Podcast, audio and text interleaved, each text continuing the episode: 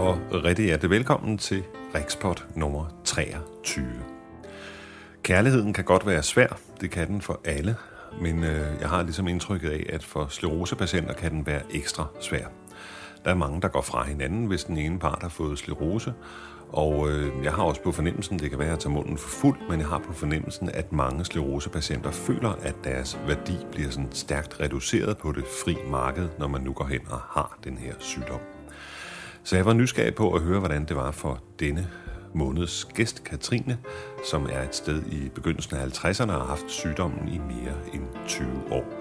Men hun føler også, at kærligheden kan være svær. Jeg sidder og tænker på det, som jeg også udtalte til Ubladet søndag. Ikke? Det var, at øh, kunne jeg tænke mig at binde mig til en skleroseramt mand. Mm-hmm. Og det er da noget, jeg har tænkt på mange gange. Men svaret bliver hver gang, nej, det kunne jeg ikke tænke mig. For så skal jeg nøjes. Og så kommer sklerosen, hvis vi er to. Hvis, vi, hvis, nu jeg havde, hvis jeg nu havde en mand, der var skleroseramt, Og du selv var det? og jeg selv er det, ikke? så ville sklerosen komme til at fylde hele vores liv. Mm. Velkommen til Rikspot nummer 23.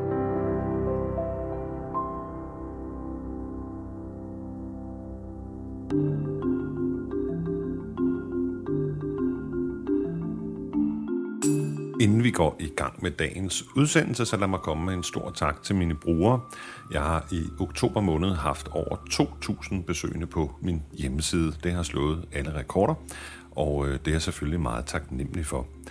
Uh, og lad mig sådan, og nu er jeg i gang med at klappe mig selv på ryggen, lave en reklame for uh, den side på min hjemmeside, som hedder Media. Der ligger altså hele podcast interview, og det er der rigtig mange af jer, der er opdaget. Jeg kan for eksempel se, at udsendelsen med Lars, øh, der er der over 500, der har været inde og høre hele interviewet, og det kan man altså.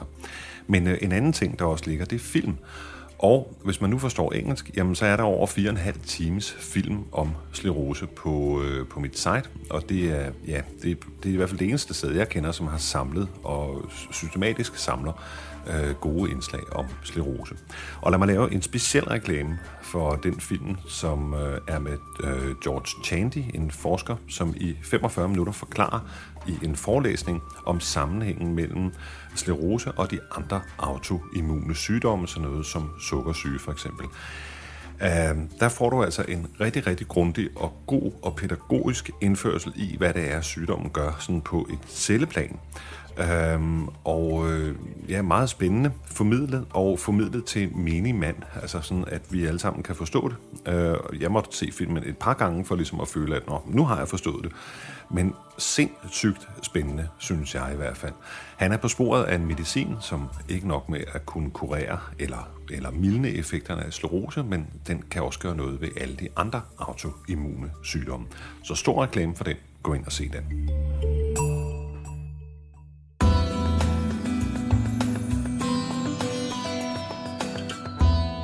Til ugens gæst, Katrine Sølling.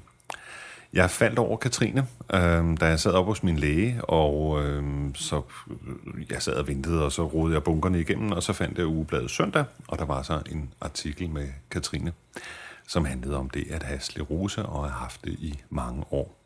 Katrine fik sygdommen, da hun var 31, og hun er i dag en 54 år.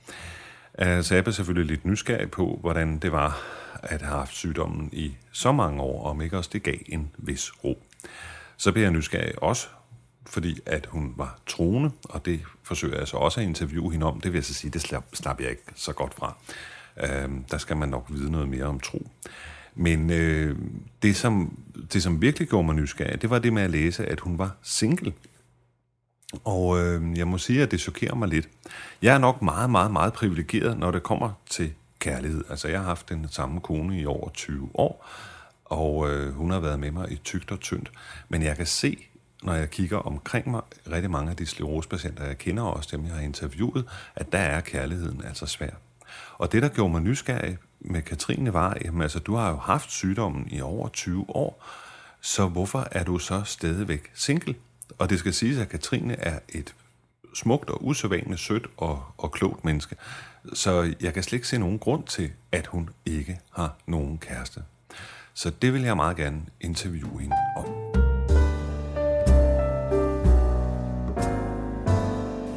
Vil du sige, at du har fået fred med sygdommen. Ja, Har du så også fred med, at du ikke har en, en ægte mand og en kernefamilie? Kernefamilien, den, den har jeg også fred med, for det ved jeg, det får jeg aldrig. Mm. Altså, jeg er blevet for gammel til at få børn. Ja.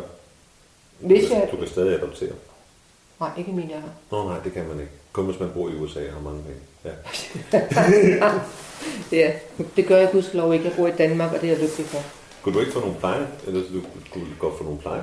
Det tror jeg ikke, jeg kan blive accepteret til. Nå. I stedet, så, I stedet har jeg moralsk adopteret alle mine 12 søskende børn, og det er jeg lykkelig for. Mm. Jeg er meget tæt på dem alle sammen. Savner du ikke en mand? Jo, Så du savner, altså, du savner kærlighed. ja. Det gør jeg.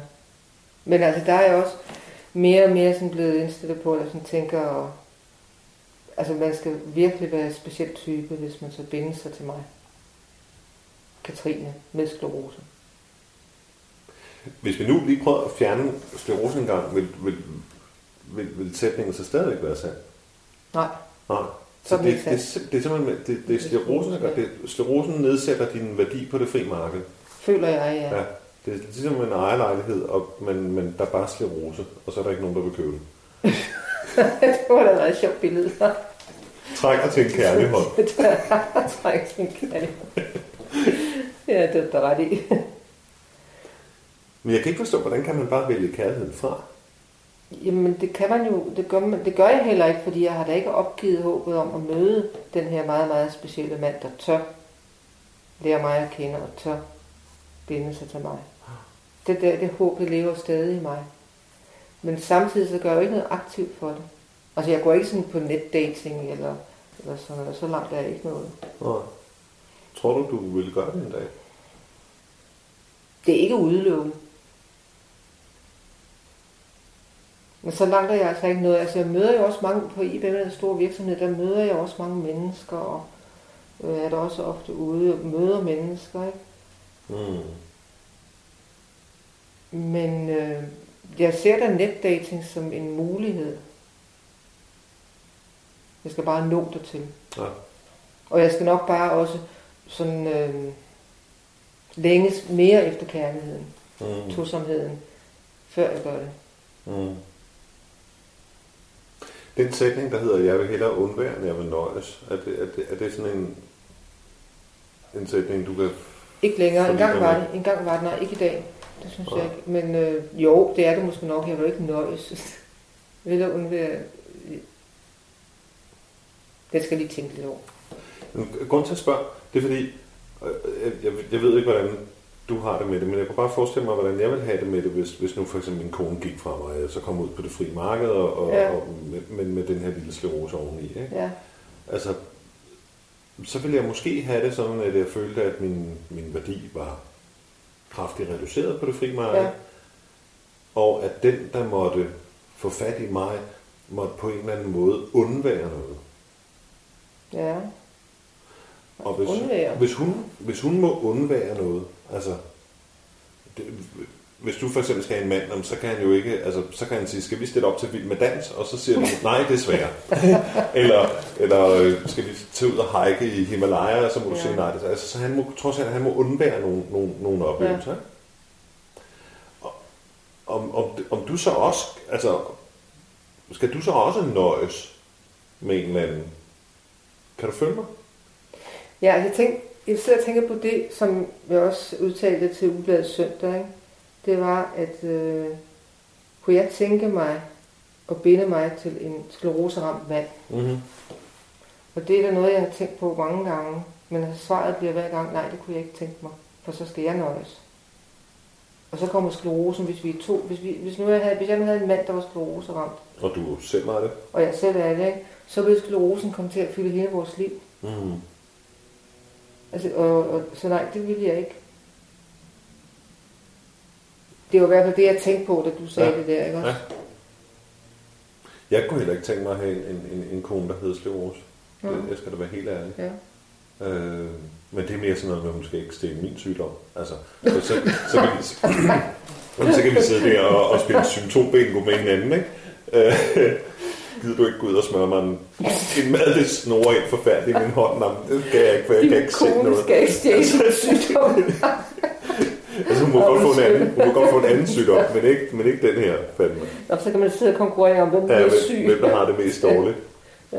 Men har du ikke, har du ikke tænkt dig, altså var der ikke en anden, jeg ved ikke om din mor lever endnu, eller sådan. Og det gør altså, hun, ja, heldigvis. men, men, men altså har hun ikke sagt til dig, "Nå, men så må du jo, så må du nøjes, men så må du jo finde en, en sød mand med stille og roligt alkoholforbrug, eller et eller andet, altså hvor man Nej. sådan, nej, Nej, det har hun ikke. Altså, hun blander sig ikke i sine børns kærlighedsliv. Mm. Altså hun håber da på mig, at jeg møder den her søde mand, fordi et langt, altså, hun, hun er enke, ikke? og hun ved nu, hvad det vil sige at være single, og det synes hun ikke er særlig sjovt. Og hun savner min far utrolig meget. mm, Så hun ønsker da også for mig, at, øh, at jeg møder den her utrolig dejlige mand, der har nosser nok til at gå ind i mit liv og binde sig til mig. Ja. Men hun blander sig ikke i det. Siger ikke noget. altså jeg tror, jeg er mere romantisk end dig. Lad høre, hvad skal det sige? Nå, i min tro på kærligheden, at, Ja. at, at jeg har valgt min kone, og min kone har valgt mig. Og så fik jeg sklerose. Det var bare ærgerligt. Altså, det er sådan Ja. noget, der sker. Og det kunne lige så godt være hende, der havde, altså, øh, Gud forbyde, havde fået brystkræft, og de måtte ja. Ja. operere dem af, og så kunne jeg sidde der og undvære noget. Øh, det var da surt, Ja. men, men, men, men sådan er det, og, Ja. og, og det må man lære at leve med. Altså, fordi det, det er kærligheden, altså Mm. til døden og skiller gennem tygt og tyndt, og, og, og så videre, og, og det tror jeg på. Altså, jeg kunne ikke et øjeblik tro, at jeg vil for alvor ville synes, at min værdi var blevet nedskrevet på det fri marked, bare fordi jeg havde sklerose. Altså, jeg slår i det mindste ikke, jeg er ikke alkoholiker, jeg er rimelig trofast, jeg kan stadigvæk være, være god at tale med, jeg har stadigvæk en masse at byde på. Du, ja, men nu har du mødt din kone, før du fik sklerose, ikke? Mm. Altså, jeg har så ikke mødt min, en, mand, øh, en mand, før jeg fik sklerose. Jo, jeg havde kærester før, Ja. ja. øh, men ikke noget, der blev til noget. Men føler du ikke, du har en masse kærlighed, som, som du ikke har no- noget sted at give hen? Jo, helt sikkert, det gør jeg da. Altså, det undrer mig, at du ikke har dyr. Nej, jeg, vil, det, nej. jeg vil øjeblikkeligt kompensere med en masse hunde og katte eller et eller andet. Vil du det? Ja. Altså, al min kærlighed, den giver jeg jo til mine søskende og børn, ikke? Jo, Og- og, det og til er den familie, men så af selvfølgelig-. Jamen, ikke den rigtige, ikke den, øh, hvad hedder den, øh, øh, erotiske kærlighed. Mm. Det er klart, den savner jeg. Det er heller ikke godt med dyr. jeg forstår, hvad du mener. Ja. Nej, men du kan komme af med, hvis du skal tage det i bibelsk forstand, du kommer af med en masse agape kærlighed. Agape kærlighed kan jeg komme Ja. ja. med til mine søskende og børn og mine søskende og min mor, ikke? Ja. Men øh, den erotiske kærlighed, den Mm. mm. savner jeg. Og selvfølgelig savner jeg den der tosomhed. Selvfølgelig savner jeg at ligge i arm og holde i hånd og alt det der, Mm. mm. som man gør med sin mand, ikke? Den savner jeg. Skal man gøre sig fortjent til kærlighed? Nej da. Man skal opføre sig ordentligt. Eller hvad mener du med at gøre sig fortjent til kærlighed? Jeg tror, det er sådan lidt en mand-kvinde-ting, fordi hvis man spørger mænd om det, Ja, og hvis du spurgte mig om det, skal, skal man gøre sig fortjent til kærlighed, så vil jeg bare svare med det samme, så vil jeg svare ja. Fordi det er den følelse, jeg har. Men, men hvis jeg skal tænke dybere over det, så kan jeg jo godt sige, nej, selvfølgelig skal man ikke det. nej. Men, men, men det, det er en følelse, som specielt mænd har, at, at, at altså for, hvis jeg ligger hjemme i min sofa, og er fuldstændig udskidt af sklerose, og min, min kone kommer hjem, og alting flyder, Ja, Øh, og jeg ved, hvordan jeg selv har det med at komme hjem, hvis alting flyder. Altså, jeg vil godt have, at der er lidt pænt, når hun kommer hjem. Ikke? Ja. Måske at tænde et stearinlys eller en eller anden. ja, Man lige rejser sig op og går ud og kysser hende goddag og sådan ja. noget. Øh, og og det, det kan jeg ikke. Jeg ligger bare der, hele hjemmet ligner en hasbule. Ikke?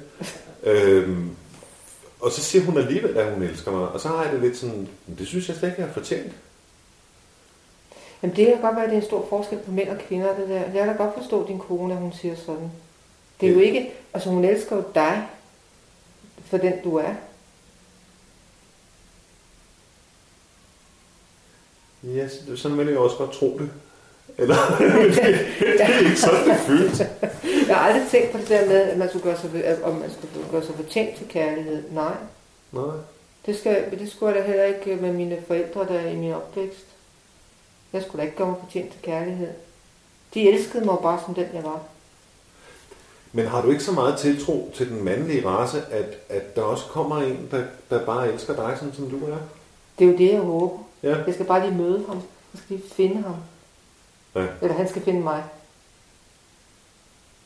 Hvad, hvad var det, han skulle indeholde? Altså, skal han indeholde noget ganske særligt for, for ligesom... Altså, hvis prinsen på den hvide hest nu kommer, ikke? Åh, oh, det må han gerne. Hvad, hvad er det, han skal indeholde? Altså, ser du, at han skal indeholde et eller andet helt særligt for at kunne holde dig ud? Med For at holde mig, altså holde mig, min, min tænkehjerne ud, er en ting, men at holde sygdommen ud, min sygdom ud, det er noget andet. Men hvad er det, han skal indeholde for at kunne holde den ud? Han skal være trofast. Altså selvfølgelig skal han elske mig. Mm. Ubetinget. Mm. Og så skal han være trofast og lojal. Og han skal være der for mig, når jeg har behov for det. Mm. Øh, med sygdommen, ikke? Og han skal ture og se, at jeg har et attack. Hvis jeg får et. Mm. Hvad jeg selvfølgelig ikke håber på. øhm, og han skal være lojal. Og han skal være mig trofast. Han skal være mig tro. Og han skal være sjov. Han skal have humor. Men det, altså, jeg synes, indtil videre synes jeg, at det lyder sådan ret, som ret rimelig krav, ikke? Altså, det er vel egentlig nærmest det, der står i ægteskabsløftet.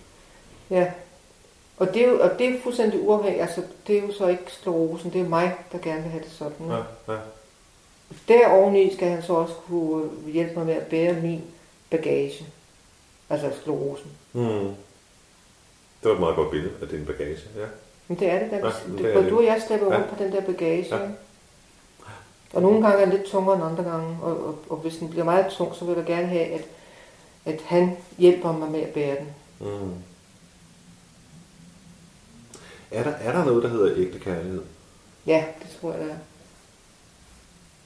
Hvad, hvad, hvad, hvad, hvad kendetegner det? Jeg synes, der er, der er, jo, der er jo sindssygt mange, der påstår, at de har fundet ægte kærlighed, og er helt overbeviste, og så går der så, to år, så skal de skilles.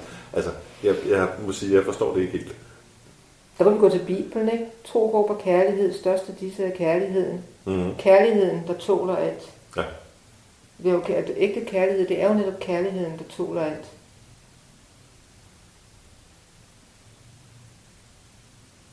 Og, hvis så, og så er det jo det, så håber jeg jo at møde en rigtig sød mand, og få, vi får den der ægte kærlighed, der tåler alt, også min sklerose. Mm.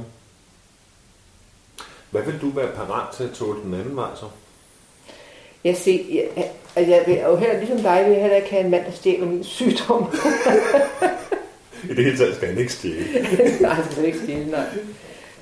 Øh, ja, kærligheden, der tåler alt, altså...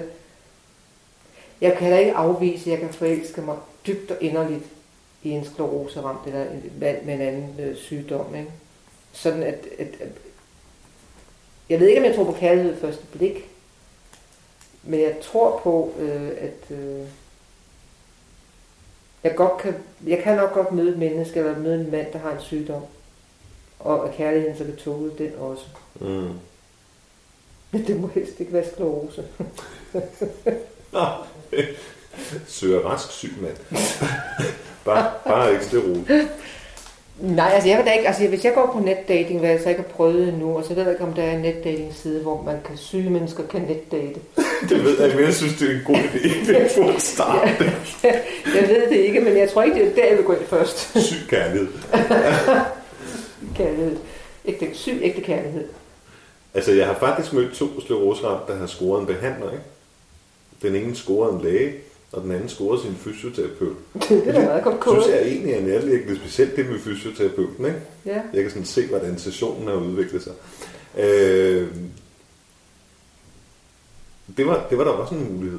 Altså ligesom at sige, hvis de er i den verden, Ja. og, og, og de er vant til at, at, at, at tørre røg på andre mennesker. Øh, Jeg tror, det har været meget vigtigt for mit forhold, at min kone er socialpædagog. Ja, Altså fordi der skal virkelig ligge sådan nogle behandlingsplaner for mig en gang imellem. Ikke? ja, Øhm, så så hun, er, hun er vant til, altså når hun kommer hjem til mig, så er det, så er det en lettelse fra at have været på arbejde. Ikke? Ja. Hun arbejder med meget ud af reagerende børn, der både Ja. slår og bider og spytter hende og kalder hende bøsseluder og sådan noget. Åh, nej. Og, og så kommer hun så hjem til mig, og jeg er trods alt mere venlig. Ikke? Altså, Ja. så jeg tror, at, at så længe det er en lettelse at komme hjem til sin kæreste eller kone, jamen, så har man en af ingredienserne. Ja. til et godt forhold. Ikke? Ja. Øhm, Men nu du fortalte om, at en læge der, og, og, og en fysioterapeut, der har øh, fået forhold til en skleroseramt, det viser jo bare det der med noget med, med en kærlighed, der opstår. Ægte kærlighed, ikke? på Mm. trods af, af sygdom. Og det er også det, jeg selv tror og håber på også vil ske for mig. At jeg møder en mand, som øh, ser, at jeg fylder mere, end sygdommen gør. At Katrine fylder mest. mm. Du sagde, at i, i starten af interviewet sagde du noget med, at du skubbede mænd lidt væk. Det var dengang med børn. Dengang, Okay. øh, da jeg fik at vide i 85, at det var, jeg ikke skulle have børn, eller det var klogest af mig ikke at få børn. For så ville jeg ind i kørestolen. Der, der, altså det, så, det, jeg, dengang var jeg ikke bevidst om det, men det er efter rationalisering, så tror jeg virkelig, når jeg tænker tilbage på mit liv, at jeg skubbede mændene væk. For så var jeg fri for at træffe en beslutning, og det med børn, ikke børn. Beslutningen var jo min.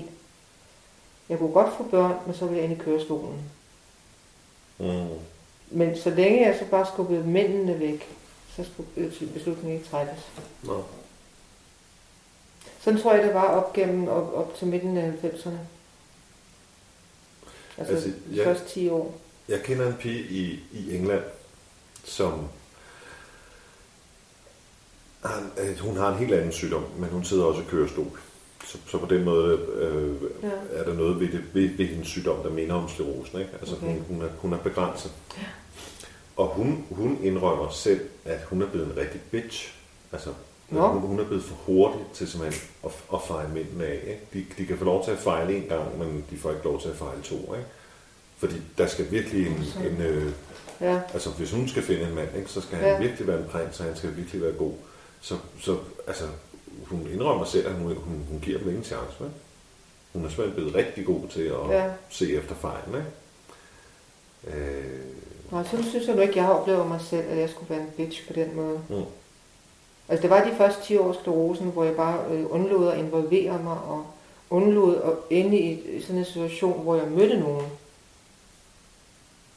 Mm. Øh, og hvis der var, der var nogen, jeg mødte nogen, som jeg synes, åh, han er jo egentlig ret sød, ham der.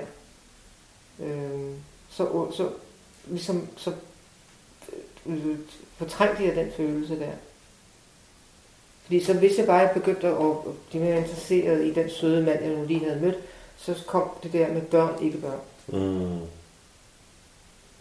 Hvis du nu, lad os sige, at du i morgen går ned i Frederiksberg Centeret og drikker dig en kop kaffe og møder en, en utrolig sød mand, Ja.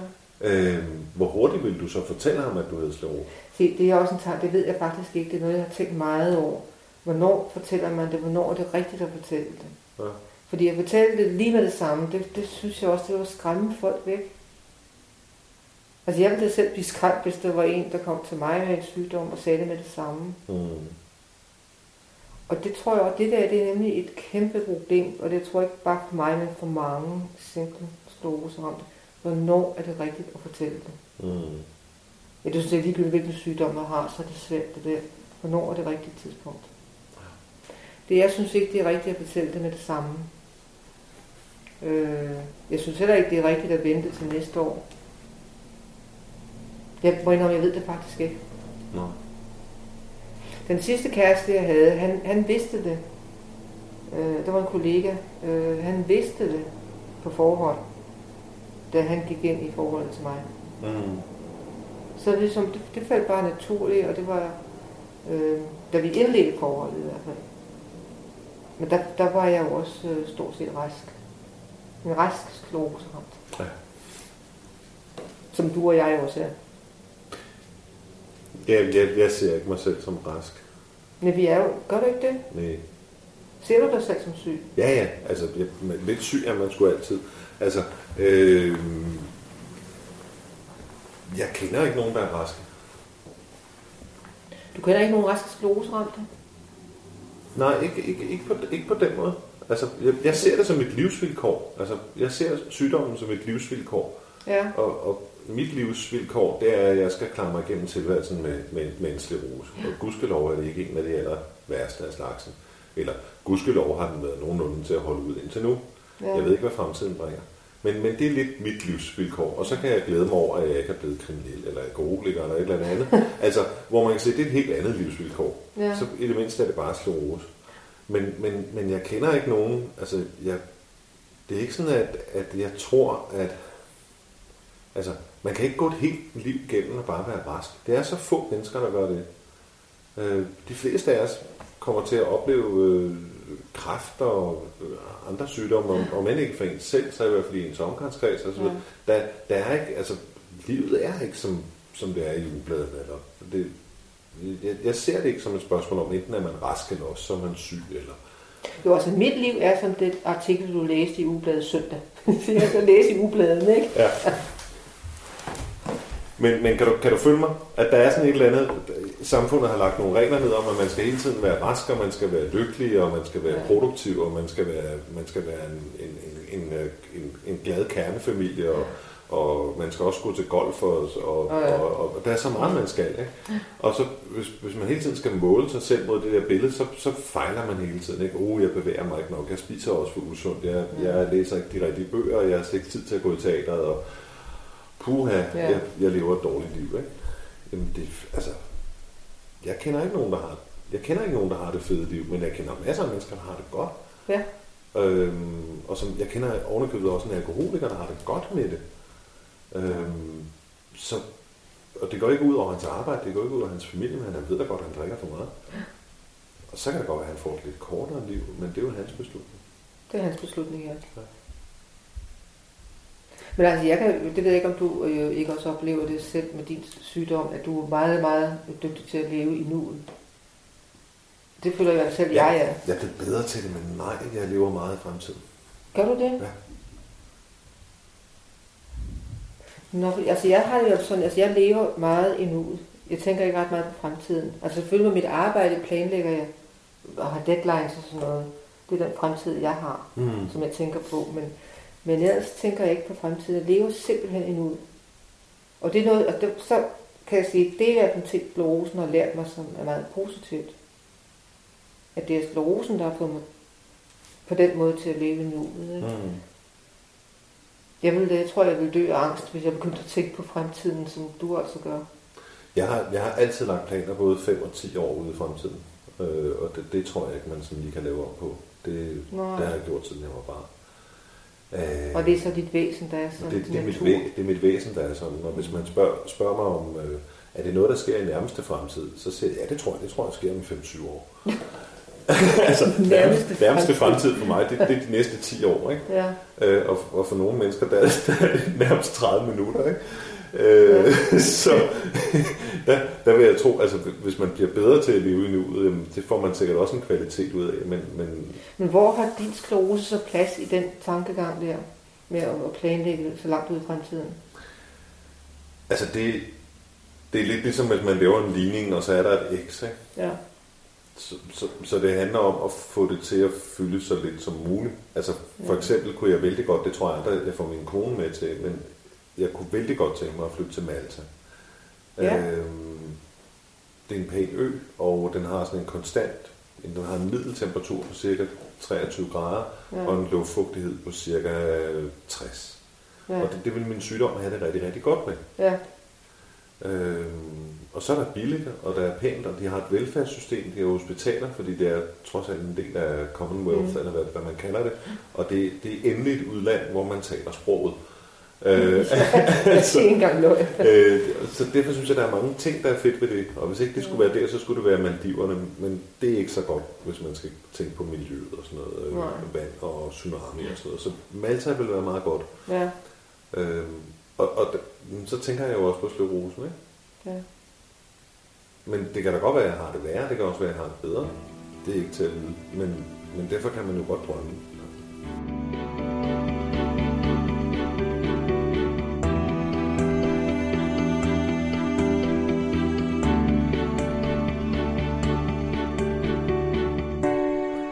Jeg kunne i hvert fald rigtig godt have lyst til at håbe for Katrine, at øh, hun finder en kæreste. Og så vil jeg sige Tak til Katrine for at have medvirket i det her podcast, og til dig, der kunne have lyst til at høre hele interviewet, som er cirka en time langt, jamen så ligger det over på den side, der hedder Media på min hjemmeside. Det at håbe, det tror jeg er meget, meget vigtigt. Og øh, med far for at lyde småfilosofisk vil jeg sige, at noget af det værste, man kan tage fra et menneske, det er evnen til at håbe. Og det er lidt det, jeg føler, at øh, mange af os med MS, vi bliver ramt af. Jamen det er den der, vi kan simpelthen ikke forestille os, vi tør ikke forestille os fremtiden. Og hvis man ikke tør forestille sig fremtiden, jamen så er det meget svært at håbe og lægge planer og ønske gode ting for sig selv. Det bliver sådan meget med, at når jeg vil bare håbe, at jeg ikke får et attack, jeg vil håbe, at det ikke bliver værre, jeg vil håbe, at jeg, at jeg øh, ja, og så hvis der kommer sådan en hel masse ikke foran der, jamen, så synes jeg lidt, hvor, hvor, er, hvor er ambitionerne henne? Altså, hvor, hvor de drømme, du havde, inden du blev syg? Øh, og jeg synes, at, at jamen, man kan læse mange selvhjælpsbøger, det kan godt være, at det bliver lidt langhåret, men der står sådan i de der selvhjælpsbøger, at man skal blive dygtig til at leve i nuet. Og det føler jeg også, at der er rigtig mange sklerosepatienter, der er, af dem, jeg har mødt, de er sindssygt dygtige til at leve i nuet. Men hvordan går det lige med os at ture og leve i fremtiden? Altså, fremtiden er lidt at sammenligne med en rutsjebane. Og det der med også for eksempel at få noget kærlighed ind i livet, jamen det er også en rutsjebane. Det kan gå både op og ned. Og så er nuet lidt mere trygt, fordi det er sådan en karusel, hvor det bare kører, og så, nej, nej, nu er klokken snart 16, nu skal jeg have mig en kop kaffe. Det er vældig, vældig hyggeligt. Men det at turde tage chancen og kaste sig ud i eksempelvis kærligheden, eller ud i et eller andet job, som man så ikke magter eller magter, jamen det er rutsjebanen. Og det er klart, man kan ikke leve i rutebanen hele tiden, fordi så bliver man syg og dårlig og kaster op, men man kan altså heller ikke leve i karusellen hele tiden. Så det handler dybest set om at finde en balance. Og nu skal jeg nok godt kæft.